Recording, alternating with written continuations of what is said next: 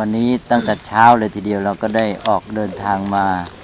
เยี่ยมเยียนสถานที่สำคัญในพระพุทธศาสนาสำหรับวันนี้เราก็ได้มาณสถานที่ที่มีความสำคัญเป็นอย่างยิ่ง เป็นหลักฐานแสดงถึงความรุ่งเรืองของพระพุทธศาสนาในอดีต ทางฝรั่งเขาเรียกกันว่า มหาวิทยาลัยนาลันทา แต่ว่าทางของเราเองเนี่ยในประวัติศาสตร์พุทธศาสนา เราเรียกกันว่า นาลันทามหาวิหารคำว่าวิหารนั่นก็แปลว่าวัดนั่นเอง ในภาษาไทยนี่อาจจะสับสนหน่อย คือเราเอาคำว่าวิหารไปใช้เรียกอาคารหลังหนึ่งในวัดที่คู่กับโบสถ์แต่ความจริงนั้นเดิมคำว่าวิหาร ก็หมายถึงที่อยู่ของพระคำว่าวิหารแปลว่าที่อยู่ ที่อยู่ของพระนี่ก็อาจจะเป็นที่เล็กๆ อาจจะเป็นอาคารหลังเดียวก็ได้ แล้วต่อมาก็ หมายถึงว่าบริเวณที่อยู่อาศัยของพระทั้งหมดก็เรียกว่าวิหารคำว่าวิหารก็เลยหมายถึงวัด เช่นอย่างเชตวันวิหาร ทีนี้ถ้าใหญ่วิหารนั่นก็เป็นมหาวิหาร อย่างพระเชตวันนี้ถ้าเรียกว่าเชตวันวิหารก็ยังเล็กไป ก็เติมเข้าไปเป็นเชตวันมหาวิหารนี่สถานที่นี้ก็ทำนองนั้นเหมือนกัน ก็เป็นวัด ก็วัดนี้ก็สืบเนื่องมาแต่พุทธกาลแต่ว่าสำหรับวัดนี้ตามประวัติว่าเริ่มต้นหลังพุทธกาลแต่เราก็ไม่ทราบแน่นอนว่าจะมีมาตั้งแต่พุทธกาลด้วยหรือเปล่าว่าที่พอจะสืบได้ก็หลังพุทธกาลแล้ววัดก็มีเพิ่มจำนวนขึ้น เพิ่มจำนวนขึ้นเพราะพุทธศาสนาก็เผยแพร่กว้างขวางออกไปจนกระทั่งว่าในถึงยุคหนึ่งนี่เมื่อมีวัดจำนวนมาก บางทีก็มีการรวมวัดหลาย ๆ วัดเข้าด้วยกันสำหรับนารันทานี่ก็มีประวัติเท่าที่ก็สืบได้ว่าถึงยุคหนึ่งนี่หลังพุทธกาลก็อาจจะใกล้สมัยพระเจ้าอาโศก มีการรวมวัดดูจะประมาณหกวัดด้วยกันนี่อาตมาก็ไม่ยืนยันตัวเลขนี้ มีการล้อมกำแพงให้หกวัดนี้อยู่ในเขตเดียวกัน วัดซึ่งแต่ละวัดก็เรียกว่าวิหารวิหารเมื่อรวมกันอยู่ในกำแพงเดียวตั้งหกวัด ก็เลยกลายเป็นมหาวิหารคือวัดใหญ่ นี่คำว่าวิหารมหาวิหารวัดใหญ่ ก็หมายถึงการศึกษาที่เป็นแหล่งสำคัญไปด้วย เพราะว่า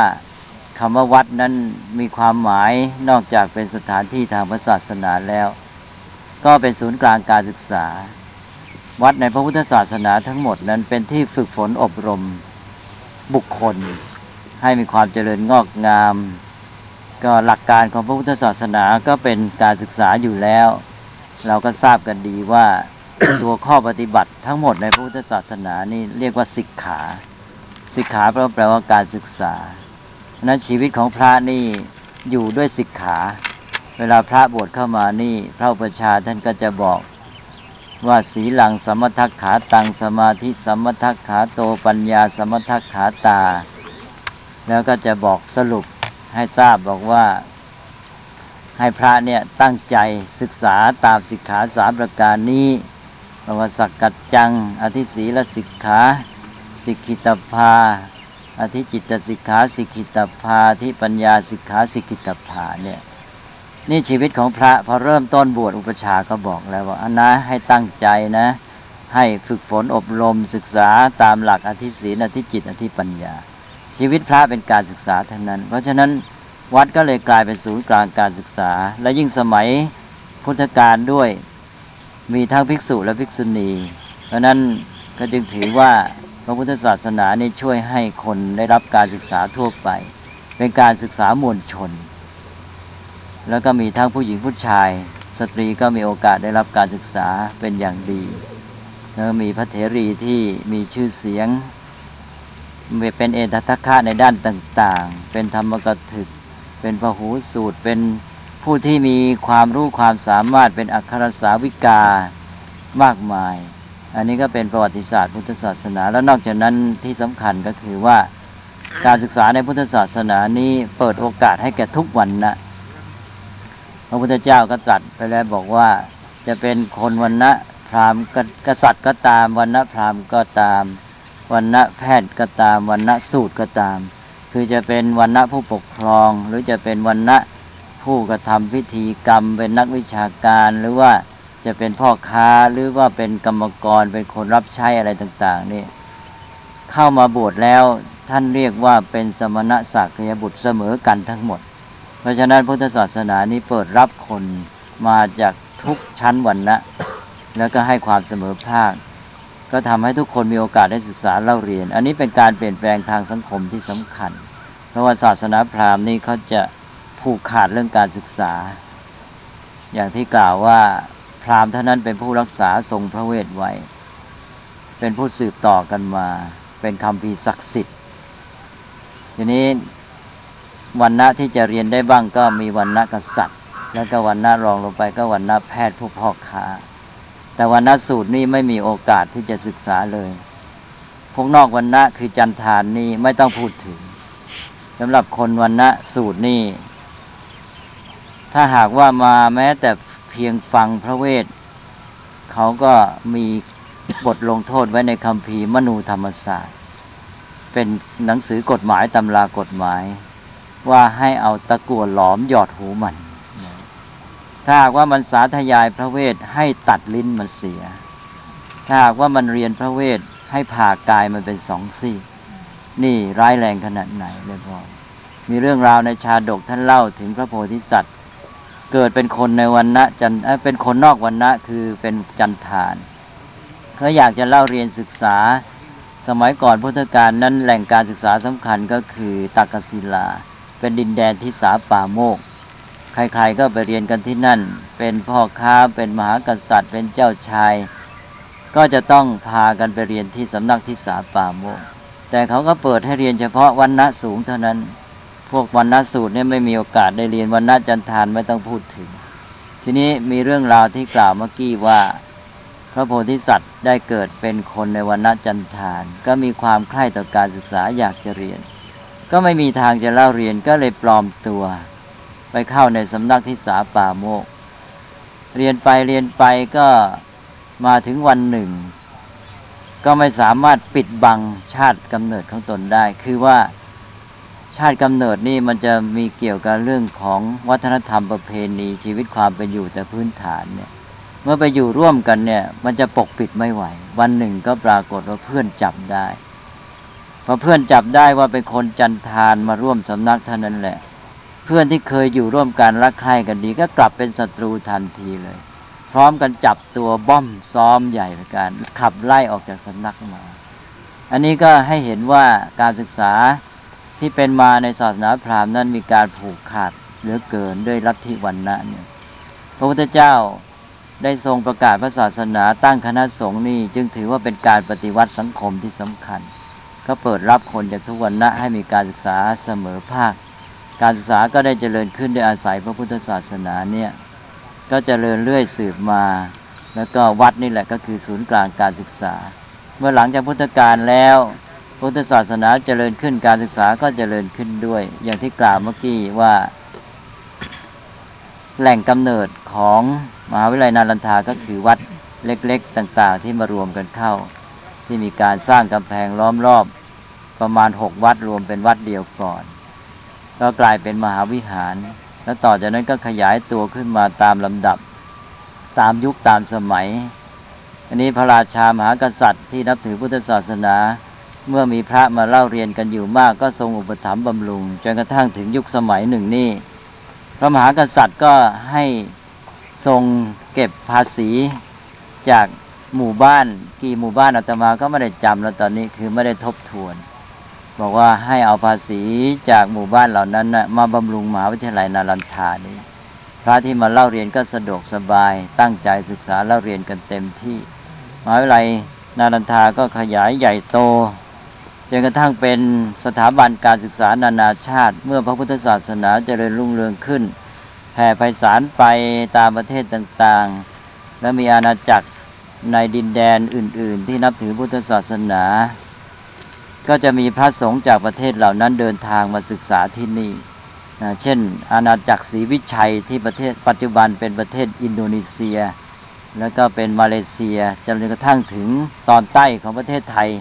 ถึงทางนครศรีธรรมราช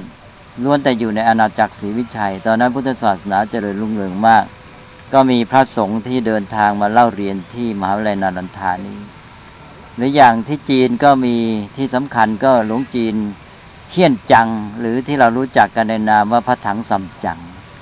พระถังซัมจังนี่ก็เดินทางมาเรียนที่นี่จบและยังแถมได้เป็นผู้บริหารท่านหนึ่งด้วย ในมหาวิทยาลัยนารันทานี้ เป็นประวัติศาสตร์ที่เรื่องลือเนื้อนำความเจริญทางพุทธศาสนากลับไปให้กับประเทศจีน แล้วก็ยังมีจากประเทศทิเบตนะหรือบางท่านจากนี่เองนะท่านที่เป็นปราชญ์ชาวอินเดียเองก็ได้รับนิมนต์ให้ไปสอนในประเทศทิเบต แล้วก็ชาวทิเบตเองก็มาเรียนที่มหาวิทยาลัยนารันทาหรือพระจากนารันทาก็ไปสอนในประเทศจีนเลยล้วนล้วนแต่ว่ามาถือเอาเมืองนารันทามหาวิทยาลัยนารันทานี่เป็นศูนย์กลางของการศึกษา อันนี้อาตมาก็ขอย้อนกลับไปพูด เริ่มต้นนิดหน่อยว่ากำเนิดของมหาวิทยาลัยนารันทาเนื่องจากสถานที่นี้อยู่ในถิ่นที่ สืบเนื่องกับพระมหาสาวกองค์สำคัญคือพระสารีบุตร ก็เลยโยงเข้าไปเกี่ยวข้อง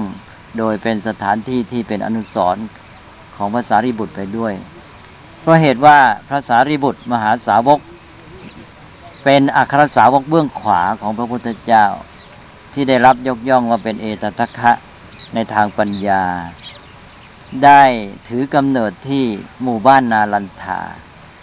เรียกว่านาลันทคามหรือนาลกะ ก็อยู่ในบริเวณนี้แหละ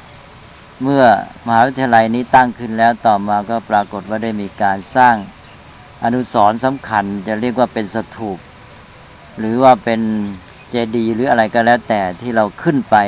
เมื่อกี้เนี้ยที่สูงที่สุดนั่นเป็นอนุสรสถานเป็นอนุสาวรีย์หรือว่าเป็นสถูปที่รำลึกถึง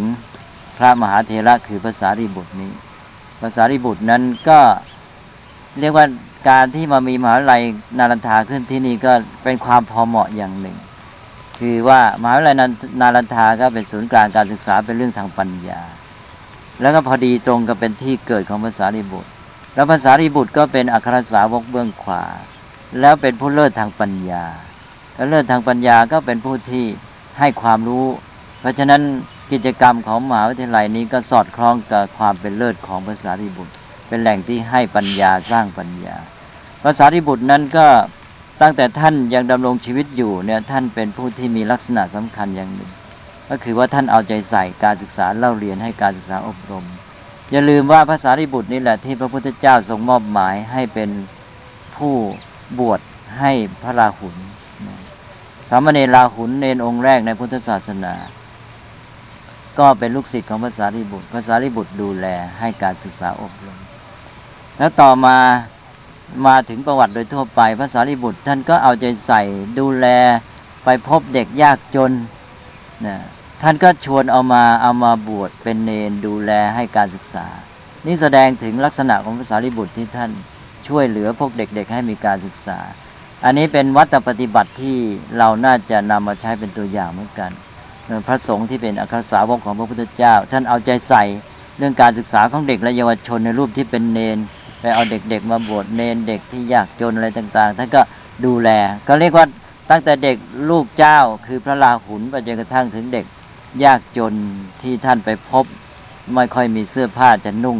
ท่านก็เอามาบวชแล้วก็ให้การศึกษา อันนี้เป็นจริยาวัดที่เป็นแบบอย่างของภาษารีบุตร และมหาวิทยาลัยแห่งนี้ก็เรียกได้ว่าเป็นอนุสรณ์สำหรับภาษารีบุตร นี่หวนกลับมาถึงเรื่องของมหาวิทยาลัยนารันทาต่อมา มหาวิทยาลัยนารันทานี้ ได้เจริญรุ่งเรืองสืบต่อมาเรื่อยจนกระทั่งว่าเป็นสัญลักษณ์แห่งยุคสมัยของพระพุทธศาสนาก็ว่าได้ คือเรามองความเจริญความเสื่อมของพระพุทธศาสนาในอินเดียนี้ โดยสัมพันธ์กับประวัติของมหาวิทยาลัยนารันทา นารันทาเจริญมาเป็นมหาวิทยาลัยที่เก่าแก่ที่สุด ถ้าจะเทียบกับทางยุโรป ทางตะวันตกนี่เขาบอกว่ามหาวิทยาลัยโบโลญญาแล้วก็ปารีสพวกนี้เป็นมหาวิทยาลัยยุคแรกเกิดขึ้นก่อน แต่ถ้ามาเทียบกับทางมหาวิทยาลัยนารันทาแล้วก็กลายเป็นว่ามหาวิทยาลัยนารันทาของเรานี่เป็นมหาวิทยาลัยแรกในโลกก็ว่าได้เกิดขึ้นก่อนนี่มหาวิทยาลัยนารันทาเกิดขึ้นมาแล้วเจริญสืบมาจนระยะหลังๆ มาถึงพศพันกว่าปีแล้วก็มีมหากษัตริย์ที่มีความเลื่อมใสในพุทธศาสนา และต้องการทนุบำรุงการศึกษา ก็ได้มีการสร้างมหาวิทยาลัยพุทธศาสนายุคหลังขึ้นมาอีก หลายแห่งด้วยกัน ซึ่งท่านมหาบุญธรรมก็ได้ออกชื่อให้โยมฟังแล้ว เช่นมหาวิทยาลัยวิกรมศิลาโอทันทปุระอะไรเป็นต้นชคัตทละวาเลนทรีอะไรพวกนี้มีหลายแห่ง มีมหาวิทยาลัย อีกแห่งหนึ่งที่เป็นคู่กันกับมหาวิทยาลัยนารันทานี้แต่ก็ไม่ได้มีชื่อเสียงเท่า คือมหาวิทยาลัยนารันทานี้อยู่มาสมัยหลังนี่พุทธศาสนาเจริญขึ้นก็มีการแยกตัวเป็นเถรวาทและก็มหายานที่เราเรียกกันว่าหินยานและมหายาน ก็ปรากฏว่ามหาวิทยาลัยนารันทานี้ ได้กลายเป็นมหาวิทยาลัยที่เน้นหนักในการศึกษาพุทธศาสนาฝ่ายมหายานไป มหาวิทยาลัยอีกแห่งหนึ่งที่อยู่ทางริมทะเลอาตมาตอนนี้นึกชื่อไม่ทัน ท่านมหาบุญธรรมนึกออกไหมฮะมหาวิทยาลัยที่เน้นทางมหาเถรวาทไม่ไม่ใช่ยุคก่อน คือคู่กันกับนารันทาเนี่ย มีมหาวิทยาลัยพุทธศาสนาอีกแห่งหนึ่ง ที่เป็นฝ่ายเถรวาทอาตมานึกไม่ทันนตอนนี้ เอาไว้ติดพโยชน์ติดก่อน ราะว่ามันนานๆก็ลืมลืมๆไปชื่อต่างๆ นึกออกบ้าง นึกไม่ออกบ้าง แต่ก็ไปนอันว่ามหาวิทยาลัยอีกแห่งหนึ่งเนี่ยไปทางเถรวาทในขณะที่นารันทานี่ได้เน้นหนักไปทางมหายานทีนี้มหายานก็เจริญรุ่งเรืองที่นี่ เราก็รู้กันว่าพุทธศาสนาฝ่ายเทรวาสนั้นต่อมาก็ค่อยๆเสื่อมไปจากอินเดีย แล้วก็ไปตั้งศูนย์กลางใหญ่อยู่ที่ศรีลังกา แม้แต่พุทธศาสนาในประเทศไทยสมัยพ่อขุนรามคำแหง มหาราชก็ได้ไปจากประเทศศรีลังกาจนกระทั่งเราเรียกกันว่าเป็นลังกาวง ส่วนพุทธศาสนาแบบเดิมที่เป็นจากสมัยพระเจ้าอาโศกที่ไปถึงประเทศเราโดยทางนครปฐมอะไรนั้นก็เลือนลางจางลงไป ก็ได้อาศัยสายใหม่ก็คือสายศรีลังกานี้เข้าไป เป็นสายปัจจุบัน นี่เป็นอันว่าพุทธศาสนาสายเทรวาสนี้ก็เสื่อมไปจากประเทศอินเดีย อินเดียในยุคหลังก็มีแต่พุทธศาสนาฝ่ายมหายานนี้รุ่งเรืองอยู่ แล้วพุทธศาสนาฝ่ายมหายานเมื่อรุ่งเรืองต่อมา มายุคหลังนี้ก็จะมีการผสมผสานกับศาสนาฮินดู คือว่าหลังพุทธกาลแล้วนี่ศาสนาพราหมณ์ได้ปรับปรุงตัว เป็นการใหญ่ เพราะว่า การเจริญขึ้นของพุทธศาสนานี้กระทบกระเทือนต่อศาสนาฮินดูหรือพราหมณ์เก่านั้นมากจนกระทั่งเห็นว่าตัวเองจะอยู่ไม่ไหว ก็มีการปรับปรุงตัว การปรับปรุงตัวของศาสนาพราหมณ์ก็วิธีหนึ่งก็คือมาเอาหลักธรรมคำสอนมาจากพุทธศาสนา เราจะเห็นว่าในบางคัมภีร์แม้แต่คัมภีร์มหาภารตะที่เป็นคัมภีร์สำคัญมากของฮินดู จะเอาหลัก คำสอนเช่นในพระธรรมบทไปใส่ไว้ด้วยนะเราจะไปอ่านคัมภีคัมภีพระคอดคีตา ขอภัยพระคอดคีตาที่เป็นคัมภีร์สำคัญของเวทานตะของศาสนาฮินดูยุคหลังเนี่ยวิธีการของพุทธศาสนาออกไป ไปตั้งคณะสงฆ์เรียนแบบ คือศาสนาพราหมณ์เดิมนี่เขาไม่มีคณะสงฆ์พราหมณ์นี่ก็อยู่กับบ้านครองเรือน มีบุตรมีพัญญา หรือแม้แต่พราหมณ์เดิมสมัยก่อนเขาไม่ครองเรือน แต่เขาก็ไม่มีวัดไม่ได้ตั้งเป็นชุมชนคณะสงฆ์ต่อมาเขาก็มาเรียนแบบเอาตั้งวัดแบบพุทธศาสนาขึ้นมา แล้วก็มีนักบวชอยู่ แล้วก็ต่อก็ทำให้เกิดความกลมกลืน และยิ่งสมัยหลังมีกษัตริย์ฮินดูปกครอง ชาวพุทธเราเป็นคนที่ใจคอมีเสรีภาพ แล้วก็ชอบอยู่กลมกลืนกันก็เลยเข้ากันได้ นี่ก็เป็นปัญหาอย่างหนึ่ง นี่เวลา กษัตริย์ฮินดูขึ้นปกครองนี่เพราะพุทธศาสนาจะเดินรุ่งเรืองไปมากแล้ว กษัตริย์ฮินดูนั้นก็ไม่กล้าเบียดเบียนพุทธศาสนา ก็อุปถัมภ์บำรุง อย่างนารันทานี่เขาก็บำรุงด้วย แต่ก็คิดว่าบำรุงในฐานะที่เป็นสถาบันการศึกษา เพราะนารันทานั้นก็ไม่ได้เป็นสถานศึกษา เฉพาะพุทธศาสนาเท่านั้น เมื่อเจริญขยายตัวออกไปนานๆเข้านี่ก็มีการให้การศึกษาวิชาการทั่วไปทางโลกด้วย มีเช่นอย่างเรื่องดาราศาสตร์เป็นต้น แล้วก็การแพทย์เป็นต้น กฎหมายก็เรียน นั้นวิชาการทางโลกก็เรียนกันแล้วก็รับคฤหัสถ์เข้ามาเรียนด้วยนี่การศึกษาขยายออกไปก็ทำให้เป็นกิจการของรัฐรัฐก็ต้องอุปถัมภ์นั้นกษัตริย์ฮินดูก็มาอุปถัมภ์นารันทานี่ในฐานะที่เป็นสถาบันการศึกษาเอ่เพราะเหตุที่เข้ามาอุปถัมภ์อันนี้ก็อาจจะเป็นปัจจัยอันหนึ่งที่ทำให้พระของเราเนี่ย โดยเฉพาะผู้บริหารเนี่ยต้อง ไปคล้าย ๆว่ามีการเกรงใจพระมหากษัตริย์ผู้อุปถัมภ์บ้าง ก็ทำให้คำสอนอะไรต่าง ๆ ชักจะกลืนกันกันไปเรื่อย ๆ กับพวกฮินดูจนกระทั่งต่อมานี่ปรากฏว่า ก็จะมีหลักลัทธิต่าง ๆ ข้อปฏิบัติในพุทธศาสนามหายานเนี่ยเข้าไปประสานกับฮินดูเรื่อยมากขึ้นมากขึ้น ทั้งฝ่ายฮินดูเขาก็สร้างหลักทฤษฎีขึ้นมา เช่นอย่าง การที่บอกว่าพระนารายณ์เป็นเทพเจ้าผู้ยิ่งใหญ่นี่มีการอวตารแล้วก็บอกว่าพระพุทธเจ้าก็เป็นอวตารปางหนึ่งของพระนารายณ์นี่เป็นวิธีกลืนแหละให้พระพุทธเจ้านี่เป็นส่วนหนึ่งของพระนารายณ์เขาบอกว่าบูชาพระพุทธเจ้าได้ไม่เป็นไร เพราะว่าพระพุทธเจ้าก็เป็นพระนารายณ์นี่เองอวตารลงมา ว่าแล้วเขาก็เอาพระพุทธรูปนี้ไปไว้ในเทวสถาน เทวาลัยฮินดูด้วยเอาไปประกอบพระนารายณ์เอาพระนารายณ์ตั้งตรงกลาง แล้วก็เอาพระพุทธรูปไปวางข้างๆอะไรนี้เนี่ยอันนี้ก็ค่อยๆประสานกลมกลืนกันไป แล้วก็มีวิธีการทางฝ่ายพุทธศาสนาเราก็มีการกลมกลืนคำสอนเพื่อจะให้สนองความต้องการของชาวบ้าน มีการสร้างลัทธิพระโพธิสัตว์ขึ้นมา มีพระโพธิสัตว์ต่างๆ มีพระอวโลกิเตศวนพระมัญจุสรีเป็นต้นเนี่ยต่อมาพระโพธิสัตว์นี้ก็ทำให้เกิดลัทธิที่มีการอ้อนวอน มีการขอ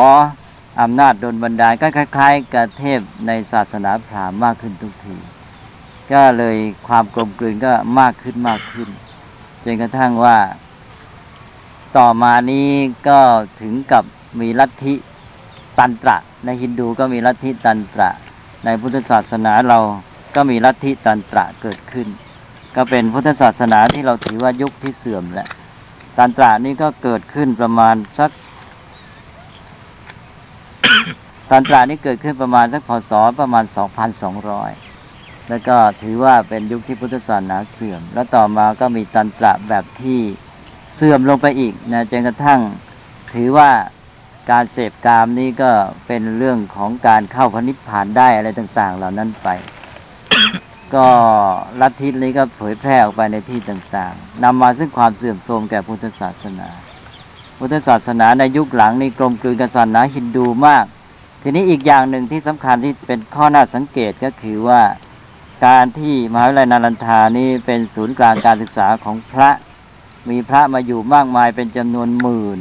พระอาจารย์ที่สำคัญสำคัญมีความรู้ก็มารวมกันอยู่ที่นี่ นานๆเข้าเนี่ยก็เกิดผลเสียอีกด้านหนึ่ง ผลดีนี่ก็มีแล้วอย่างที่ว่าเมื่อกี้ เป็นศูนย์กลางการศึกษาแม้แต่ระหว่างชาติ ใครๆก็ปรารถนาว่าจะมาเรียนที่มหาวิทยาลัยนารันทา แต่ในเวลาเดียวกันอีกด้านหนึ่งความเสื่อมโทรมก็ได้เกิดขึ้น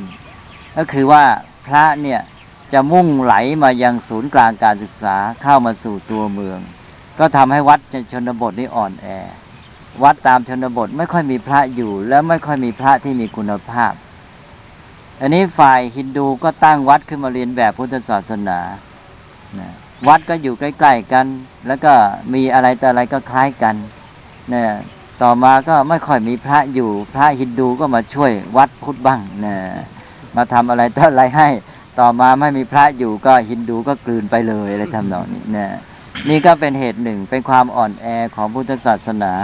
ในชนบท พุทธศาสนาก็มารวมกันอยู่ที่ศูนย์กลางเมืองใหญ่เมืองเมืองสำคัญแบบเนี้ยแบบเมืองมหาวิทยาลัยนารันทา อันนี้ก็เป็นสาเหตุอย่างหนึ่งของความเสื่อมของพุทธศาสนา แล้วนอกจากนั้นก็คือในการศึกษาภายในสถาบันเองนี่ ไปไปมามาเนี่ยพระหนึ่งก็ได้รับการประถมบำรุงจากพระราชาแล้วไม่ต้องคอยอาศัยประชาชนเท่าไหร่ ก็อยู่โดยขาดความสัมพันธ์กับชาวบ้าน ความสัมพันธ์กับชาวบ้านลดน้อยลง แล้วตัวเองก็หันมาสนใจการศึกษาแบบที่เป็นพวกปรัชญา ปรัชญาก็มีการถกเถียงกันต่างๆ ในเรื่องเหตุเรื่องผล แล้วก็ห่างการปฏิบัติที่แท้จริงนะทั้งการปฏิบัติในชีวิตประจำวันที่เกี่ยวข้องกับประชาชน และการปฏิบัติเพื่อพัฒนาจิตใจอย่างแท้จริง อันนี้เป็นข้อสันนิษฐานนะไม่ใช่หมายความว่าจะต้องเสื่อมไปตามนี้แท้หมดก็บางส่วนก็คงจะยังมีดีอยู่ แต่ว่าเอาเป็นว่าโดยความโน้มเอียง โดยความโน้มเอียงจะมีสภาพคล้าย ๆ อย่างนี้ พระจะไปสนใจเรื่องปรัชญาเรื่องถกเถียงปัญหาทางอภิปรัชญากันมาก ความห่างเหินประชาประชาชนเกิดขึ้น อันนี้ก็นำมาซึ่งความเสื่อมแก่พระพุทธศาสนาด้วย เพราะฉะนั้นพุทธศาสนาในยุคหลังๆของนารันทานี่ก็จะเป็นตัวแทนของประวัติศาสตร์พุทธศาสนาที่ว่าพุทธศาสนาจากเทรวาส เด่นก็มาเป็นมหายานเด่น จากมหายานในยุคเบื้องต้นก็มาเป็นยุคที่มีลัทธิตันตระ ลัทธิตันตระก็มีลัทธิตันตระแบบเสื่อมโทรมมาก จนกระทั่งพอถึงพศ 1700 กองทัพมุสลิมก็บุกเข้ามา บุกมานานแล้วเป็นร้อยร้อยปีเข้ามาทางตะวันตกเฉียงเหนือแล้วก็แถบโน้นแหละแถบที่เข้ามาทางปากีสถานอัฟกานิสถาน บุกเข้ามาทางโน้นก็รบราฆ่าฟันทำสงคราม ค่อยๆ ชิงดินแดนได้เรื่อยมาเรื่อยมาเป็นร้อยร้อยๆปีจนกระทั่งมาถึงแถบนี้ซึ่งอยู่ทางภาคตะวันออกเฉียงเหนือของอินเดีย พศ 1700 นี่กองทัพมุสลิมก็ญาตราเข้ามาบุกทำลายหมดเลยมหาวิทยาลัยพุทธศาสนาทุกแห่งนี่เขาก็จะเข้าไปฆ่าพระสงฆ์แล้วก็เผาอย่างที่นารันทานี่มีหอสมุดใหญ่ถึงสามหอสมุด ตามประวัติว่า เขาเผาอยู่ไหมอยู่เป็นเดือนกว่าจะหมดนะแสดงว่าใหญ่โตมโหฬารเหลือเกินนะพุทธศาสนาก็สูญสิ้น พระที่ขนคำพีหนีไปได้ก็เอาไปได้บ้างหนีไปทางพม่าโดยลงเรือไปแล้วก็หนีไปทางเนปาลทิเบตอะไรพวกนี้หนีกันไปต่างๆ ก็หมดยุคพุทธศาสนาก็ถือว่าพุทธศาสนาสูญสิ้นจากประเทศอินเดีย เมื่อประมาณพศ 1700นะหมดด้วยอาวุธด้วยคมอาวุธด้วยการสงคราม แต่ก่อนที่สงครามจะมาถึงก่อนที่มุสลิมจะทำลายนั้น ก็อ่อนแอแล้วด้วยการที่เข้าไปประสานกลมกลืนกับศาสนาฮินดูนะเอาเมื่อกี้นี้ลืมบอกไปว่าศาสนาฮินดูนี่ความหมายหนึ่งก็คือศาสนาพราหมณ์ที่ปรับปรุงใหม่นั่นเองคือพราหมณ์เนี่ยเขาปรับปรุงตัวใหม่ เราก็เรียกกันว่าศาสนาฮินดู เพื่อจะแยกให้เห็นง่าย ๆ ศาสนาฮินดูนี่จะมีหลักคำสอนที่มีหลายส่วนที่ละไม้คล้ายคลึงพุทธศาสนา ดึงไปจากพุทธศาสนา แม้แต่เรื่องหลักอหิงสาที่คนฮินดูไม่กินพวกเนื้อสัตว์อะไรต่างๆเหล่านี้ก็ถือว่ามาจากอิทธิพลพุทธศาสนาเพราะศาสนาพราหมณ์นี่เป็นศาสนาบูชายันจะไม่กินเนื้อสัตว์ได้ยังไงใช่ไหมศาสนาพราหมณ์เดิมนั่นเป็นศาสนาแห่งการบูชายัน เอาอกเอาใจเทพเจ้า เอาสัตว์ทั้งหลาย มาฆ่าเนี่ยเช่นเอาแพะหนึ่งร้อยแกะหนึ่งร้อยวัวหนึ่งร้อยเนี่ยยังสมัยพุทธกาลนี่มีเรื่องในพระสูตรหลายพระสูตร พระพุทธเจ้าเสด็จไปที่โน่นที่นี่ เจอพระมหากษัตริย์บ้างแม้แต่พระเจ้าประเสนที่โกศลที่มีชื่อในประวัติศาสตร์พุทธศาสนา หรือเจอพราหมณ์ผู้ใหญ่บ้างกำลังเตรียมประกอบพิธีบูชายันเอาสัตว์ต่าง ๆจำนวนอย่างละห้าร้อยเนี่ยมาผูกมามัดไว้ พระพุทธเจ้าก็เสด็จเข้าไปแล้วก็ทรงสนทนาไต่ถาม แล้วก็ทรงสอนคำสอนที่ทำให้เขาเปลี่ยนความเชื่อถือเลิกบูชายันนี่ยแก้มัดพวกสัตว์เหล่านั้นออกไป นี่เป็นต้น นี่ก็มีเรื่องราวมาในพระสูตร แต่ว่ามาในสมัยหลังนี่ศาสนาฮินดูกลายเป็นศาสนาที่คนไม่กินเนื้อสัตว์นะก็เพราะอิทธิพลพุทธศาสนา อาจจะเป็นได้ว่าพยายามแข่งกับพุทธศาสนา ให้เห็นว่าโอ้พุทธศาสนานี่ สอนหลักการไม่เบียดเบียนนะฉันยิ่งกว่าพวกท่านอีกอะไรทำนองนี้ทำได้ยิ่งกับท่านเป็นการแข่ง อันนี้ก็เป็นเรื่องของประวัติศาสตร์คงจะต้องสืบสาวกันเยอะ แต่ว่าจากความเป็นมาที่เท่าที่มองเห็นก็เป็นอย่างนี้แหละ ก็เป็นอันว่าพุทธศาสนาก็หมดไปจากดินแดนประเทศอินเดีย ถือว่าศูนย์สิ้นไปเลย ที่มีขึ้นในปัจจุบันนี้เป็นการรื้อฟื้นขึ้นใหม่ ก็เข้ามาจากประเทศอื่น ๆ มาจากประเทศลังกาบ้างอย่างท่านอนาคาริกธรรมปาละนี่เข้ามาฟื้นฟูพุทธคยา อีพุทธคยาตอนที่ชาวพุทธจะมานมัสการใหม่เนี่ยมันหมดสภาพไปแล้ว ไปตกอยู่เป็นที่ที่ชาวฮินดูยึดครอง นักบวชฮินดูเขายึดครองไว้หมดเลยอนาคาริกธรรมปาละต้องมาต่อสู้อยู่เป็นเวลานานและใช้กำลังใช้ความสามารถความอดทนความเพียรเป็นอย่างมากในพุทธศาสนานี่ เป็นอันว่าในอินเดียนี่หมดไปแล้ว แล้วก็มาฟื้นฟูกันใหม่ นี่เรื่องของนาลันทานี่ก็จึงเป็นทั้งหลักฐานที่แสดงความเจริญรุ่งเรือง และความยิ่งใหญ่ของพุทธศาสนาพพร้อมกันนั้นก็เป็นเครื่องแสดงถึงความสูญสิ้นของพุทธศาสนาด้วย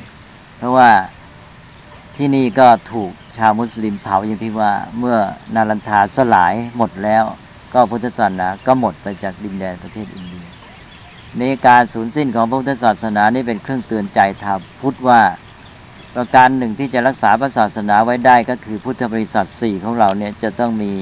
ความมั่นคงในหลักการของพุทธศาสนา แล้วจะต้องมีส่วนร่วมรับผิดชอบในพระศาสนา และจะต้องยึดถือในหลักการอย่างสำคัญ เวลานี้ที่น่าเป็นห่วงก็คือจะมามีความรู้สึกคล้ายๆ แบ่งกัน เช่นเอ๊ะเหมือนกับว่าคนที่รับที่จะต้องรับผิดชอบพระพุทธศาสนาก็คือพระ เวลาพระทำอะไรไปแล้วโยมก็บอกเออพุทธศาสนานี่ยังไงพระไม่ดีไม่ได้ความไม่น่านับถือ ก็พานจะเลิกนับถือพุทธศาสนา หาได้คิดไหมว่าพุทธบริษพระพุทธศาสนาเป็นของบริษัทสี่พระท่านเสียอ้าวเรายังอยู่นี่โยมยังอยู่คฤหัสถ์ยังอยู่บาสกบาสิกายังอยู่บาสกบาสิกาก็ต้องรักษาพุทธศาสนา ยามใดที่ พระสงฆ์เพลียงพล้ำอุบาสกอุบาสิกาจะต้องเป็นหลัก กลับมาช่วยฟื้นฟูรักษาพระพุทธศาสนาไว้นะคติอย่างหนึ่งก็คือการที่วางท่าทีต่อสถานการณ์พุทธศาสนาให้ถูกต้อง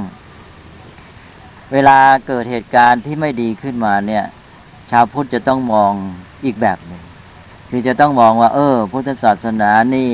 เป็นสมบัติของชาวพุทธเป็นสมบัติของประเทศชาติของเรา ท่านได้มีคุณประโยชน์ทำ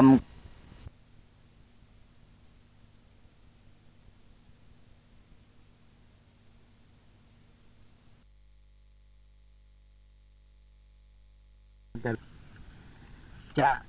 ตามดูไปทำไมร่างกายที่เปื่อยเน่าได้นี้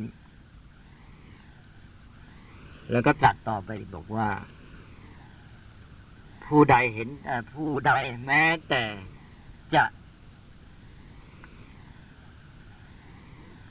จับชายสังคติของพระองค์ มุมจีวรของพระองค์นี้ ติดตามพระองค์ตลอดไปก็หาได้ประโยชน์อะไรแท้จริงไม่ แท้จริงผู้ใดเห็นธรรมผู้นั้นเห็นเราว่างั้น อันนี้เป็นพุทธพจน์ที่สำคัญ เราก็จำกันท่อนที่ว่า ผู้ใดเห็นธรรมผู้นั้นเห็นเรา คือหมายความว่าจะมา เพียงแต่ว่าตามรูปกายแล้วก็เห็นพระวรกายของพระองค์นี้ไม่ชื่อว่าเห็นธรรมหรอก ไม่ชื่อว่าเห็นพระองค์อย่างแท้จริงด้วย เห็นพระวรกายของพระองค์ยังไม่ชื่อว่าเห็นพระองค์ แต่เมื่อใดเห็นธรรมเมื่อนั้นจึงจะเชื่อเห็นพระพุทธเจ้า นี่พระองค์ตรัสเตือนไว้เนี่ยเพื่อนว่าผู้ใดเห็นธรรมผู้นั้นเห็นเรา ผู้ใดเห็นเราผู้นั้นเห็นธรรมหมายความว่า การเห็นพระองค์พระพุทธเจ้ากับการเห็นธรรมนี้ต้องมีความหมายเป็นอันหนึ่งอันเดียวกันนั้นถ้าหากว่ามัวแต่ว่าจะติดตามพระองค์ในแง่ที่จะมองดูพระวรกายแล้ว ผู้นั้นก็จะไม่ได้เห็นอะไรนอกจากขันห้าที่มีความแตกดับเสื่อมสลายไปได้ ไม่ได้เห็นพระพุทธเจ้าที่แท้จริง การที่จะเห็นพระพุทธเจ้าที่แท้จริงก็ต้องเห็นธรรมอันนี้ก็เป็นคำตรัสเตือนที่สำคัญมาก นี่แหละก็คือการโยงจากศรัทธาไปสู่ปัญญา หากว่าเราจะใช้ศรัทธาให้เป็นประโยชน์ศรัทธาซึ่งเกิดจากการที่ได้มีความเลื่อมใสในองค์พระพุทธเจ้า อย่างที่เรามานมัสการพระองค์ในสถานที่นี้ศรัทธานี้ก็จะเป็นเครื่องเตือนใจเรา ให้ระลึกต่อไปถึงคำสอนของพระพุทธเจ้าคือตัวธรรมะ แล้วก็พยายามประพฤติปฏิบัติธรรมะนั้น ก็จะเกิดผลแก่ชีวิตอย่างแท้จริงและอีกประการหนึ่งที่พระองค์ตรัสไว้ก็คือ ธรรมะในแง่ของความจริงของสิ่งทั้งหลาย ความจริงของสิ่งทั้งหลายประการหนึ่งก็คือความไม่เที่ยงความเกิดขึ้นตั้งอยู่ดับไป ซึ่งการที่เรามาในสถานที่นี้ มองในแง่หนึ่งก็เป็นเครื่องเตือนจิตของเราให้ระลึกถึงความจริงข้อนี้ด้วย จะเห็นว่าสถานที่นี้ซึ่งเคยเป็นที่ประทับของพระสมมาสัมพุทธเจ้านั้นบัดนี้ก็เหลือแต่ซากนิดเดียวเท่านั้นเองนะ ซึ่งแม้แต่ซากเหล่านี้ก็คงต้องอาศัยการขุดการแต่ง เพราะว่าการผ่านการเวลายาวนานตั้ง 2,500 กว่าปีแล้วสถานนี้ก็สุดโทรมแตกหักปรักพังไป ความเป็นอนิจจังก็เข้ามาครอบงำสิ่งที่เป็นสังขารทั้งหลายและไม่เฉพาะพระคันธกุฎีนี้เท่านั้น องค์พระพุทธเจ้าเองก็ล่วงรับดับขันธปรินิพานไปแล้ว มองกว้างออกไปแล้วสถานที่ ที่ตั้งของพระคันธกุฎีก็คือเมืองราชคฤห์ทั้งหมด เมืองราชคฤห์นั้นเคยเป็นเมืองหลวง เป็นราชธานีของมหาอาณาจักรอันยิ่งใหญ่คือแคว้นมคต เคยเต็มไปด้วยผู้คนประชาชนพลเมืองมากมายในเมืองนี้ และบัดนี้เป็นอย่างไร บัดนี้ก็ไม่มีอะไร เมืองราชคฤห์ก็กลายเป็นที่รกร้าง เป็นถิ่นห่างไกล เป็นชนบท เป็นบ้านนอกไป อันนี้ก็คือความเปลี่ยนแปลง ซึ่งเราจะเห็นได้ในเรื่องความเสื่อมความเจริญของสังคมของประเทศชาติ และอารยธรรมทั้งหลาย และแม้แต่สังคมอินเดียทั้งหมดที่เป็นชมพูทวีปก็เปลี่ยนแปลงไป ประเทศอินเดียนี่เคยเป็นดินแดนของอารยธรรมความเจริญก้าวหน้า เป็นศูนย์กลางของ ความคิดสติปัญญา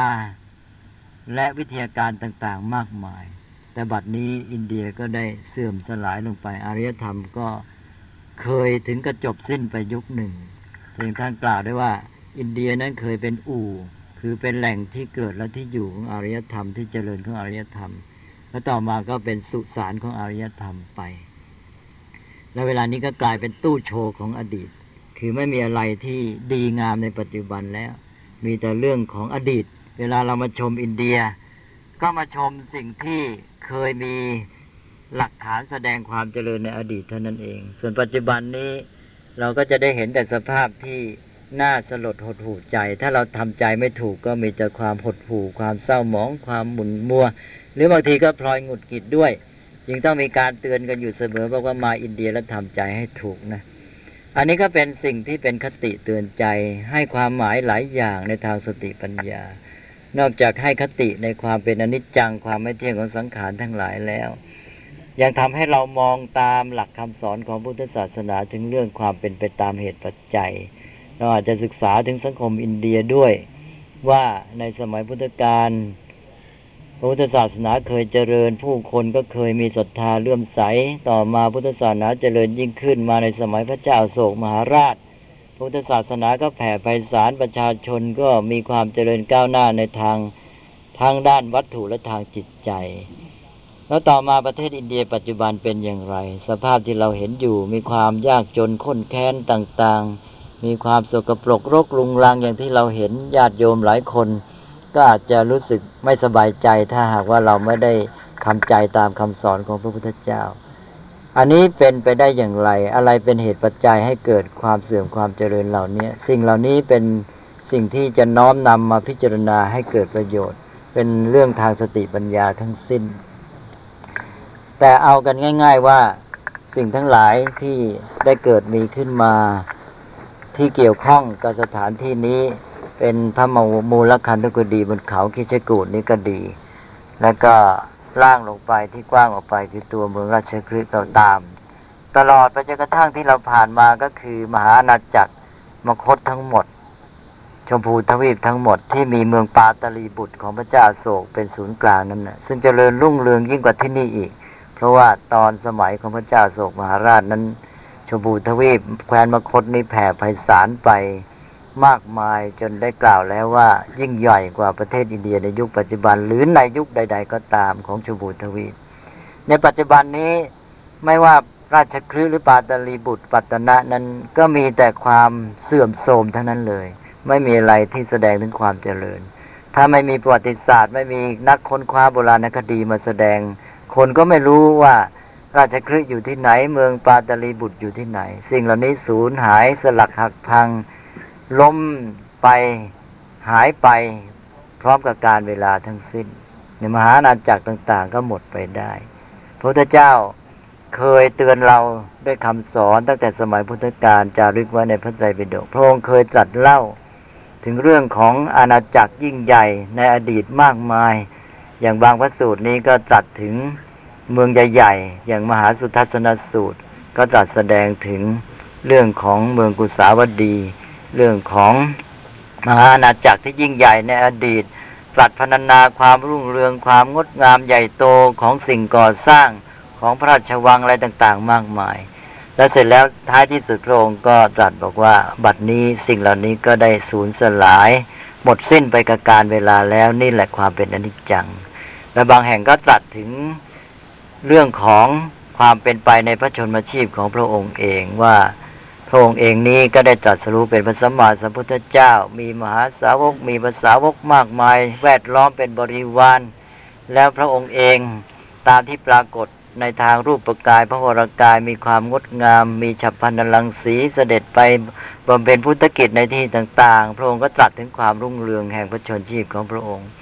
แล้วในที่สุดพระองค์ก็ตรัสบอกว่าในที่สุดแล้ว พระองค์ก็จะต้องจากไป สิ่งเหล่านี้ก็เป็นสังขารมีความไม่เที่ยงเป็นธรรมดาจะต้อง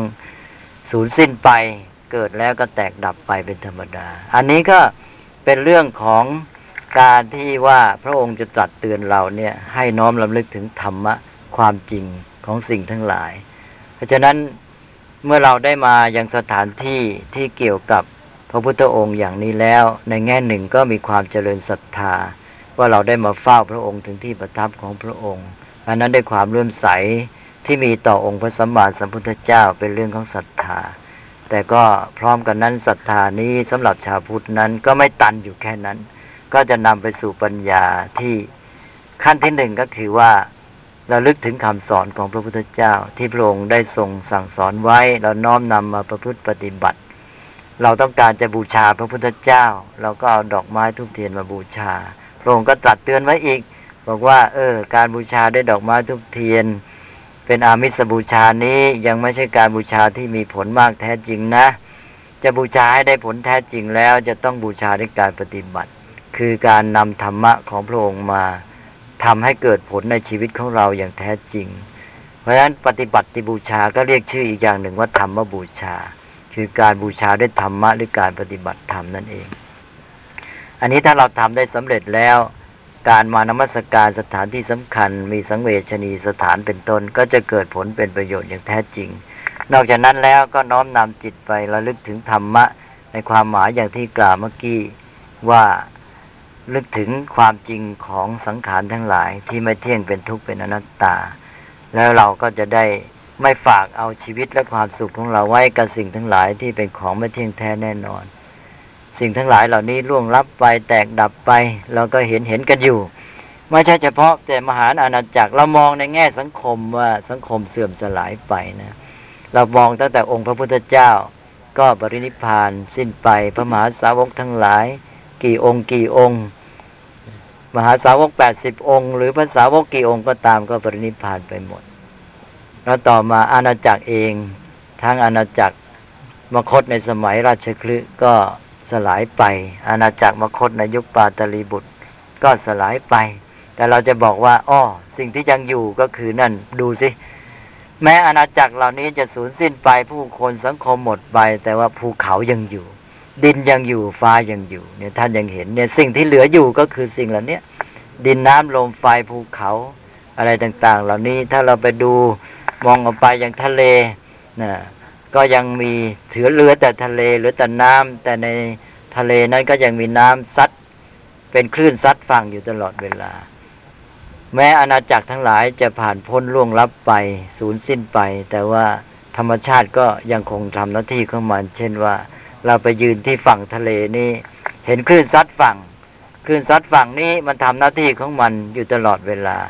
สองพันสามพันกว่าปีมาแล้วฉันใดเดี๋ยวนี้ก็ยำทำอยู่ของมันอย่างนั้นนะการเวลาผ่านไปมนุษย์หลงรับไปอาณาจักรอารยธรรมต่าง ๆ ผ่านพ้นไปคลื่นทะเลก็ยังซัดฝั่งอยู่ตามเดิม เหมือนกับว่าธรรมชาตินี่แหละที่ตัวยืนยงกว่า แต่ว่ามองไปอีกทีหนึ่งแม้ธรรมชาติเหล่านี้ก็มีความเปลี่ยนแปลงอยู่เสมอ อย่างภูเขาดินน้ำลมไฟนี่มันก็ไม่ได้คงสภาพอยู่ ภูเขาก็เปลี่ยนแปลงไป แต่ว่าอาศัยการเวลายาวนาน อย่างเราจะเห็นง่าย ๆ นี่เราจะเดินทางต่อไปอีก เราเดินทางต่อไปในที่ต่างๆ อีกมากมายนี่อีกไม่ช้าเราจะเห็น เช่นสถานที่ที่พระพุทธเจ้าตรัสรู้เป็นต้นที่ที่พระพุทธเจ้าตรัสรู้นี่ก็ที่แม่น้ำในรัญชลาพอไปเห็นที่นั่นเราก็จะได้คติขึ้นมาอีก ที่นั่นก็มีแม่น้ำที่พระพุทธเจ้าเคยประทับ แน่นอนและสถานที่บริเวณสิ่งแวดล้อมนั้นเปลี่ยนไป แต่ว่ามีดินมีน้ำมีแม่น้ำอยู่ตรงนั้นแม่น้ำในรัญชลา แต่ว่าแม่น้ำในราชลาปัจจุบันนี้ก็ไม่เหมือนอย่างเก่าแล้ว ไม่เป็นแม่น้ำแล้วแต่เป็นแม่ทรายนะคือว่าน้ำมันไม่เหลืออยู่ เรามองไม่เห็นน้ำเลยเห็นแต่ทรายเดินลงไปเราสามารถเดินข้ามแม่น้ำได้ เพราะว่ามันมีแต่ทรายเท่านั้น นั่นก็คือความเปลี่ยนแปลงของสังขารทั้งหลาย แม้แต่ธรรมชาติแวดล้อม ดินน้ำลมไฟมันก็เปลี่ยนสภาพของมัน เปลี่ยนแปลงไปในรูปต่างๆได้ เพราะฉะนั้นไม่ว่าจะมองอะไรเนี่ยมันก็เป็นอนิจจังทั้งสิ้น มีแต่ความเปลี่ยนแปลงไป คติเหล่านี้ก็นำมาสอนใจของเราว่า เราอย่าเอาชีวิตความสุขของเราไปฝากไว้กับสิ่งเหล่านั้น ซึ่งเป็นของไม่เที่ยงเป็นอนิจจังทุกขังอนัตตา เราจะต้องเร่งสร้างความดีงาม สิ่งที่ประเสริฐให้เกิดขึ้นกับชีวิตของเราด้วยการปฏิบัติธรรมะธรรมะเท่านั้นที่จะทำให้เราเข้าถึงความดีงามชีวิตที่ประเสริฐ ถ้าเรามัวเอาชีวิตของเราไปฝากไว้กับสิ่งภายนอก ทรัพย์สินเงินทอง สิ่งทั้งหลายที่แวดล้อมอะไรต่าง ๆ เหล่านั้น มันจะไม่ได้สาระที่แท้จริง เพราะสิ่งเหล่านี้ก็ล่วงลับดับสลายไปหมดทำไงเราจะเข้าถึงสาระที่แท้จริงได้ ตัวสัจธรรมความจริงเท่านั้นที่จะทำให้เราเข้าถึงสาระอันนี้ ระพุทธองค์ก็ทรงนำไว้เป็นแบบอย่างแล้วด้วยการที่พระองค์ได้เข้าถึงธรรมะความจริงของสิ่งทั้งหลายนี้ พระองค์ซึ่งเป็นมนุษย์ผู้หนึ่งเนี่ยก็ได้เปลี่ยนเป็นพระพุทธเจ้า เข้าถึงธรรมะอันเป็นสิ่งประเสริฐ และพระองค์ก็สั่งสอนตรัสเตือนเราอยู่เสมอ อย่างคติในทางพุทธศาสนาเนี่ยเป็นหลักการสำคัญที่เราสวดกันอยู่ ญาติโยมก็อาจจะได้ยินพระสงฆ์สวดอยู่บ่อย ๆ เมื่อไปวัด มีพระสูตรหนึ่งที่ตรัสบอกว่า อุปาทาวาพิกเวตถาคตานังอนุปาทาวาตถาคตานังติตาวาสาธาตุธรรมมัตติตตาธรรมนิยามตาเป็นต้น ซึ่งมีใจความบอกว่าตถาคตทั้งหลายจะอุบัติขึ้น คือพระพุทธเจ้าจะเกิดขึ้นหรือไม่ก็ตาม สิ่งทั้งหลายความจริงตัวธรรมะมันก็เป็นอยู่ของมันอย่างนั้น พระพุทธเจ้าทรงค้นพบธรรมะความจริงหลักที่เป็นธรรมนิยาม อันนั้นแล้วก็ทรงนำมาเปิดเผยแสดงชี้แจงทำให้เข้าใจได้ง่าย อันนี้แหละคือตัวความจริงที่ว่าพระพุทธเจ้า ทรงเพียรพยายามบำเพ็ญพุทธกิจสั่งสอนเราก็เพื่อให้เราเข้าถึงตัวธรรมะนี้ ไม่ใช่ว่าไปอยู่แค่ติดตามพระองค์เท่านั้น การที่มีพระพุทธเจ้านั้นความมุ่งหมายและประโยชน์ของพระองค์ที่แท้นั้นก็คือพระองค์ถือว่าพระองค์เนี่ยเป็นผู้ที่จะช่วยนำเราไปเข้าถึงความจริงนั้น บางครั้งพระไม่เป็นผู้คนพบพระธรรม เราไม่มีปัญญาไม่มีดวงตาปัญญาที่จะมองเห็นธรรมะได้อย่างพระองค์ พระองค์มีสติปัญญา มาค้นพบธรรมะนั้นนำธรรมะมาแสดง เราได้ฟังคำสอนของพระองค์ได้มองตามที่พระองค์ได้ทรงชี้ให้แล้ว เราก็สามารถเข้าถึงความจริงนั้นได้ เมื่อเราเข้าถึงตัวธรรมะความจริงแล้ว เราก็เห็นธรรมะอันเดียวกับที่พระพุทธเจ้าทรงเห็นนั่นเอง มื่อเห็นธรรมะเข้าถึงธรรมะที่พระองค์เห็นแล้ว เราก็จะมีชีวิตที่ดีงามประเสริฐเข้าถึงสิ่งที่สูงสุด เช่นเดียวกับพระองค์ แล้วก็เราก็จะเป็นอิสระ พระพุทธเจ้าทรงมีหลักการสำคัญที่ว่าไม่ต้องการให้สาวกหรือผู้ใดมาติดพันขึ้นอยู่กับพระองค์ เพียงแต่ว่าอาศัยพระองค์เป็นสื่อเป็นผู้ที่ช่วยชักนำไปสู่สิ่งที่ดีงามคือเข้าถึงธรรมะนั่นเอง ดังนั้นก็พระพุทธเจ้าทรงย้ำนักหนาอันนี้การทำหน้าที่ของพระองค์ ก็จึงเริ่มต้นด้วยศรัทธา เรามีศรัทธาในพุทธองค์ ก็ทำให้เราฟังคำสอนของพระองค์ และจากการที่ฟังคำสอนของพระองค์ เราก็เลยเข้าถึงความจริงธรรมะที่พระองค์ทรงเข้าถึงมาแล้ว ด้วยปัญญาของเราเอง เช่นเดียวกับที่พระองค์ได้ทรงเข้าถึงแล้ว เพราะฉะนั้นศรัทธาจึงโน้มนำไปสู่ปัญญา อันนี้คือประโยชน์ที่แท้จริงในการที่นับถือพระพุทธศาสนา เพราะนั้นเราเนี่ยได้เดินทางมายังสถานที่นี้แล้ว เราได้มาเจริญศรัทธา อันนั้นจะเป็นประโยชน์มากศรัทธามีกำลังแรงกล้าขึ้น ก็จะทำให้เรามีกำลัง มีกำลังใจเข้มแข็งในการที่จะประพฤติปฏิบัติตามคำสอนของพระพุทธเจ้า การปฏิบัตินั้นก็จะหนักแน่นจริงจัง และอีกประการหนึ่งที่ควรจะเป็นข้อคิดก็คือว่า ในแง่ของการที่เราจะเข้าถึงธรรมะของพระองค์ ให้เข้าถึงสิ่งที่ประเสริฐสำหรับชีวิตของเรานี่ เป็นส่วนตัวของแต่ละคนละคน ซึ่งเราทุกคนมีหน้าที่สำหรับชีวิตของเรา เราควรจะต้องเข้าถึงสิ่งที่ดีงามที่สุดที่ประเสริฐสุดของชีวิต คือการเข้าถึงธรรมะ แล้วก็ทำให้ได้รับผลแห่งอมตะ คือจุดหมายของพระพุทธศาสนา แต่พร้อมกันนั้นในแง่ของ ธรรมะอีกด้านหนึ่งก็คือธรรมะที่เกี่ยวกับสังคม เกี่ยวกับการดำรงอยู่ของหมู่มนุษย์ อันนี้พระพุทธเจ้าตรัสไว้ในแง่ของความเป็นไปของสรรพสิ่งที่เป็นสังขารที่เราจะเรียกภาษาง่าย ๆ ว่าเป็นเรื่องของธรรมชาติเป็นไปเนี่ย มันก็เป็นไปตามเหตุปัจจัยมีความเปลี่ยนแปลงเป็นอนิจจังตอนนี้อนิจจังอันหนึ่งคือความเปลี่ยนแปลงที่มาเกี่ยวกับตัวมนุษย์ ความเปลี่ยนแปลงที่เกี่ยวกับมนุษย์และสังคมมนุษย์เนี่ย เรามีศัพท์เรียกพิเศษ คือความเปลี่ยนแปลงที่เป็นกลางๆเนี่ย เปลี่ยนแปลงไปในด้านหนึ่งนี่ถูกใจมนุษย์ เปลี่ยนแปลงไปอีกด้านหนึ่งไม่ถูกใจมนุษย์ ที่จริงในแง่ของธรรมชาติแล้วมันเป็นความเปลี่ยนแปลงเป็นกลางๆไม่เข้าใครออกใคร คือธรรมชาตินี่ไม่ได้ดีได้ร้ายในตัวของมันเอง ในแง่ของกฎความเป็นอนิจจัง ตัวอนิจจัง ทุกขังอนัตตานั้นเป็นกฎธรรมดาธรรมชาติ ไม่ดีไม่ชั่ว แต่ปรากฏแก่มนุษย์ในแง่ที่ว่าความเปลี่ยนแปลงบางอย่าง เป็นที่ปรารถนา ความเปลี่ยนแปลงบางอย่างไม่เป็นที่ปรารถนา ความเปลี่ยนแปลงที่เราปรารถนากันมากก็คือความเจริญ ความเปลี่ยนแปลงที่ไม่ปรารถนาก็คือความเสื่อม ความเปลี่ยนแปลงจะเรียกว่าเป็นความเสื่อมหรือความเจริญก็ตามนั้นเป็นเรื่องของมนุษย์เกี่ยวพันกับมนุษย์อันนั้นมนุษย์นี่เป็นตัวเหตุปัจจัยอย่างหนึ่งที่สำคัญ แล้วก็มนุษย์ที่จะมาเป็นเหตุปัจจัยนี้ ถ้าหากว่าเป็นผู้ที่มีสติปัญญา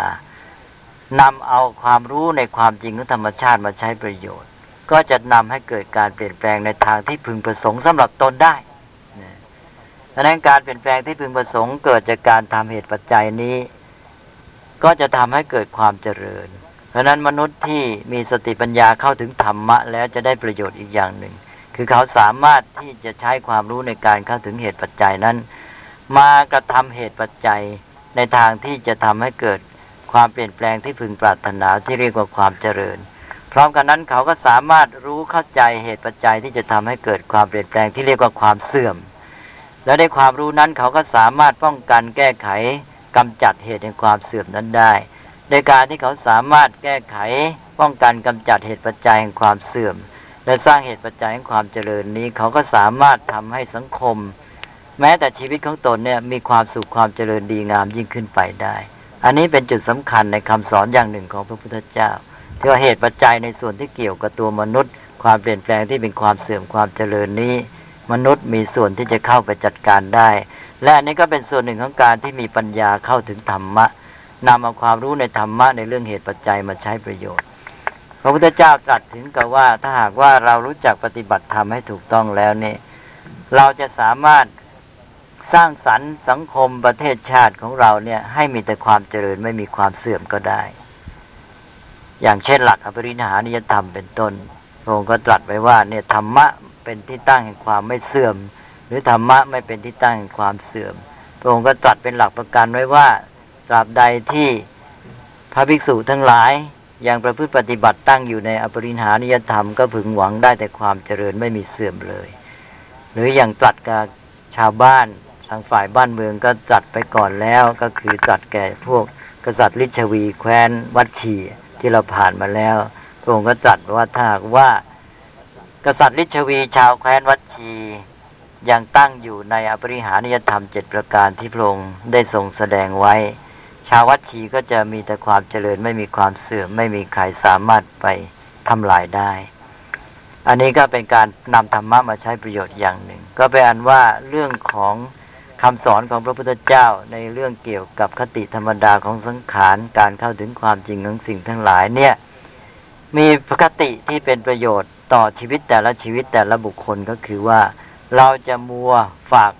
ความหวังฝากชีวิตความสุขของเราไว้กับสิ่งทั้งหลายที่เป็นสังขารภายนอก อันไม่เที่ยงแท้ อันไม่เป็นสาระที่แท้จริง เราควรจะเข้าถึงธรรมะที่เป็นสาระเป็นแก่นสารที่แท้จริงที่จะทำให้ชีวิตมีความประเสริฐเลิศมีความสุขไร้ทุกข์ได้ มีความหลุดพ้นเป็นอิสระนี้แต่ละคนแต่ละชีวิต พร้อมกันนั้น ก็สามารถน้อมนำเอาความรู้ในธรรมะ คือสติปัญญาที่รู้ธรรมะเนี่ยไปใช้ประโยชน์ในการที่ว่าจะสร้างสรรค์สังคมทำให้สังคมนี้มีความเจริญงอกงามไม่เสื่อม การที่จะทำให้สำเร็จอย่างนี้ด้วยการตั้งในธรรมก็มีหลักสำคัญคือความไม่ประมาทเพราะนั้นพระพุทธเจ้าจะตรัสย้ำหลักธรรมนี้ไว้เสมอ แต่ว่าสาระสำคัญในวันนี้ก็คือการโยงจากเรื่องคำสอนของพระพุทธเจ้า ซึ่งถ้าเราเข้าใจปฏิบัติให้ถูกต้องแล้วนี่จะได้รับประโยชน์เป็นอันมาก จุดที่จะต้องย้ำก็มีสองส่วนอย่างที่กล่าวมาแล้ว ก็ส่วนหนึ่งก็เกี่ยวกับชีวิตของแต่ละคนที่ให้เข้าถึงสิ่งดีงามประเสริฐ แล้วก็มาช่วยกันสร้างสรรค์ สังคม ให้สังคม หมู่มนุษย์นี้มีแต่ความสุขความเจริญยิ่งขึ้นไป อย่างที่พระองค์รับประกันไว้แล้ว ถ้าเราได้เข้าใจเหตุปัจจัยของความเสื่อมความเจริญและปฏิบัติตามนั้น โดยไม่มัว แต่ทอดทิ้งสติไม่มัวแต่ปล่อยปละละเลยลุ่มหลงมัวเมาเสียแล้วเนี่ยเราสามารถที่จะทำให้เกิด แต่ความเจริญไม่มีเสื่อมก็ได้ นี่ก็เป็นการใช้ธรรมะให้เป็นประโยชน์นั่นเอง มองในแง่ของสังคมดังที่กล่าวมานี้และอันนี้ก็เป็นเรื่องที่จะเกิดขึ้นสำเร็จนั้นต้องอาศัยปัญญาด้วย แต่ปัญญาจะเกิดขึ้นและทำงานได้ผลดีก็ต้องอาศัยศรัทธาด้วย วันนี้เราก็ได้มาที่นี้แล้วศรัทธานั้นเป็นตัวนำเรามา ศรัทธาได้นำตัวเรามาจนกระทั่งถึงสถานที่นี้ แล้วมานมัสการสถานที่ที่พระพุทธเจ้าเคยประทับ เมื่อศรัทธาได้ทำหน้าที่ของมันอย่างดีนี้แล้วก็ขอให้ศรัทธานั้น ได้ยังผลให้เกิดขึ้นโดยสมบูรณ์ยิ่งขึ้นไปก็คือ มาเชื่อมต่อปัญญา ปัญญาที่จะเข้าถึงธรรมะ ดังที่กล่าวมาแล้ว แล้วก็คำสอนของพระพุทธเจ้าที่ตรัส แก่พระวักกะลิก็จะเกิดผลกับตัวเราด้วย อย่างที่กล่าวมาแล้วว่า อย่ามัวติดหลงอยู่แค่รูปกายของพระองค์เท่านั้นนะผู้ใดแม้แต่ว่าเกาะชายสังกติของพระองค์ตามไปอยู่ตลอดเวลา ก็ไม่ชื่อว่าเห็นพระองค์ การที่จะเห็นองค์พระพุทธเจ้าก็คือการเห็นธรรมแต่การที่จะเห็นธรรมได้ ก็ต้องอาศัยพระพุทธองค์นั่นแหละ พระวรากายของพระพุทธเจ้านี้พระองค์เสด็จเคลื่อนไหวไปในที่ต่าง ๆ ก็นำเอาธรรมะไปด้วย นำเอาธรรมะไปประกาศ เราได้เข้าเฝ้าพระพุทธเจ้าแล้วก็เลยเป็นโอกาส ให้เราได้ฟังธรรมะของพระองค์ จากการฟังธรรมะของพระองค์ เราก็สามารถเข้าถึงธรรมพอเราเข้าถึงธรรมนั่นคือศรัทธานำไปสู่ปัญญา ก็จะเกิดผลงอกงามอย่างที่กล่าวมา วันนี้ก็ขออนุโมทนา โยมญาติมิตรทุกท่านที่ได้เดินทางมาด้วยศรัทธา ก็ขอให้ทุกท่านเนี่ยมีปิติมีความอิ่มใจ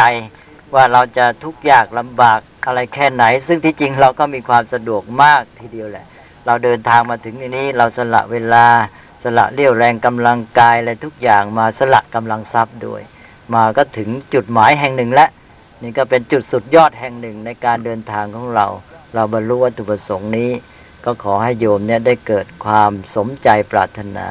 เกิดความปิติอิ่มใจดังที่กล่าวมาแล้ว ความปิตินี้จะเป็นเครื่องบำรุงน้ำใจ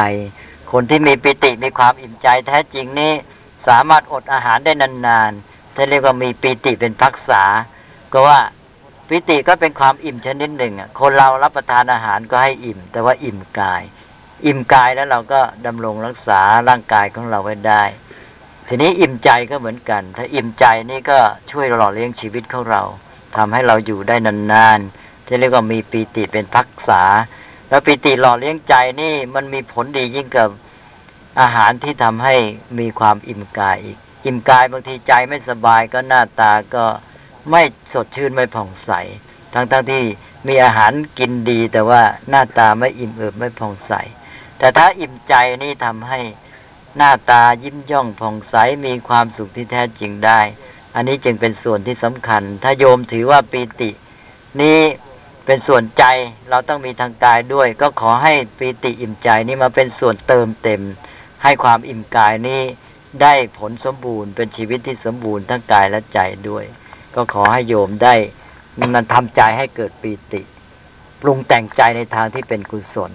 เรียกว่าเป็นปุญญาพิสังขาร อย่าไปปรุงแต่งเป็นบาปเป็นอกุศล เรามาถึงนี่นั่น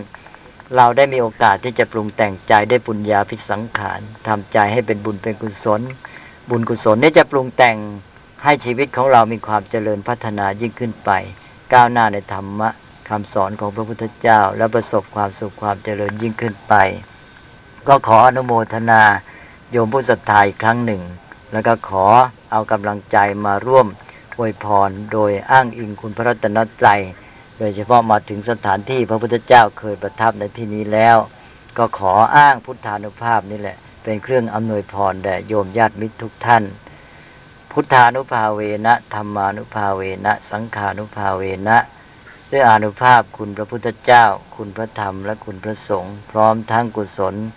มีศรัทธาแรงกล้า พร้อมทั้งปีติเป็นต้นที่ตั้งขึ้นในจิตใจของโยมผู้ศรัทธาทุกท่าน จงเป็นปัจจัยอันมีกำลังอภิบาลรักษา ให้ทุกท่านเจริญด้วยจตุรพิทพรชัย มีกำลังกายกำลังใจกำลังสติปัญญา พร้อมที่จะดำเนินกิจ และดำเนินชีวิตให้เจริญก้าวหน้าประสบความสำเร็จวัฒนาสถาพร ร่มเย็นงอกงามในพระธรรมของพระสัมมาสัมพุทธเจ้า ยิ่งยิ่งขึ้นไปโดยทั่วกันตลอดการทุกเมื่อ เทินสาธุ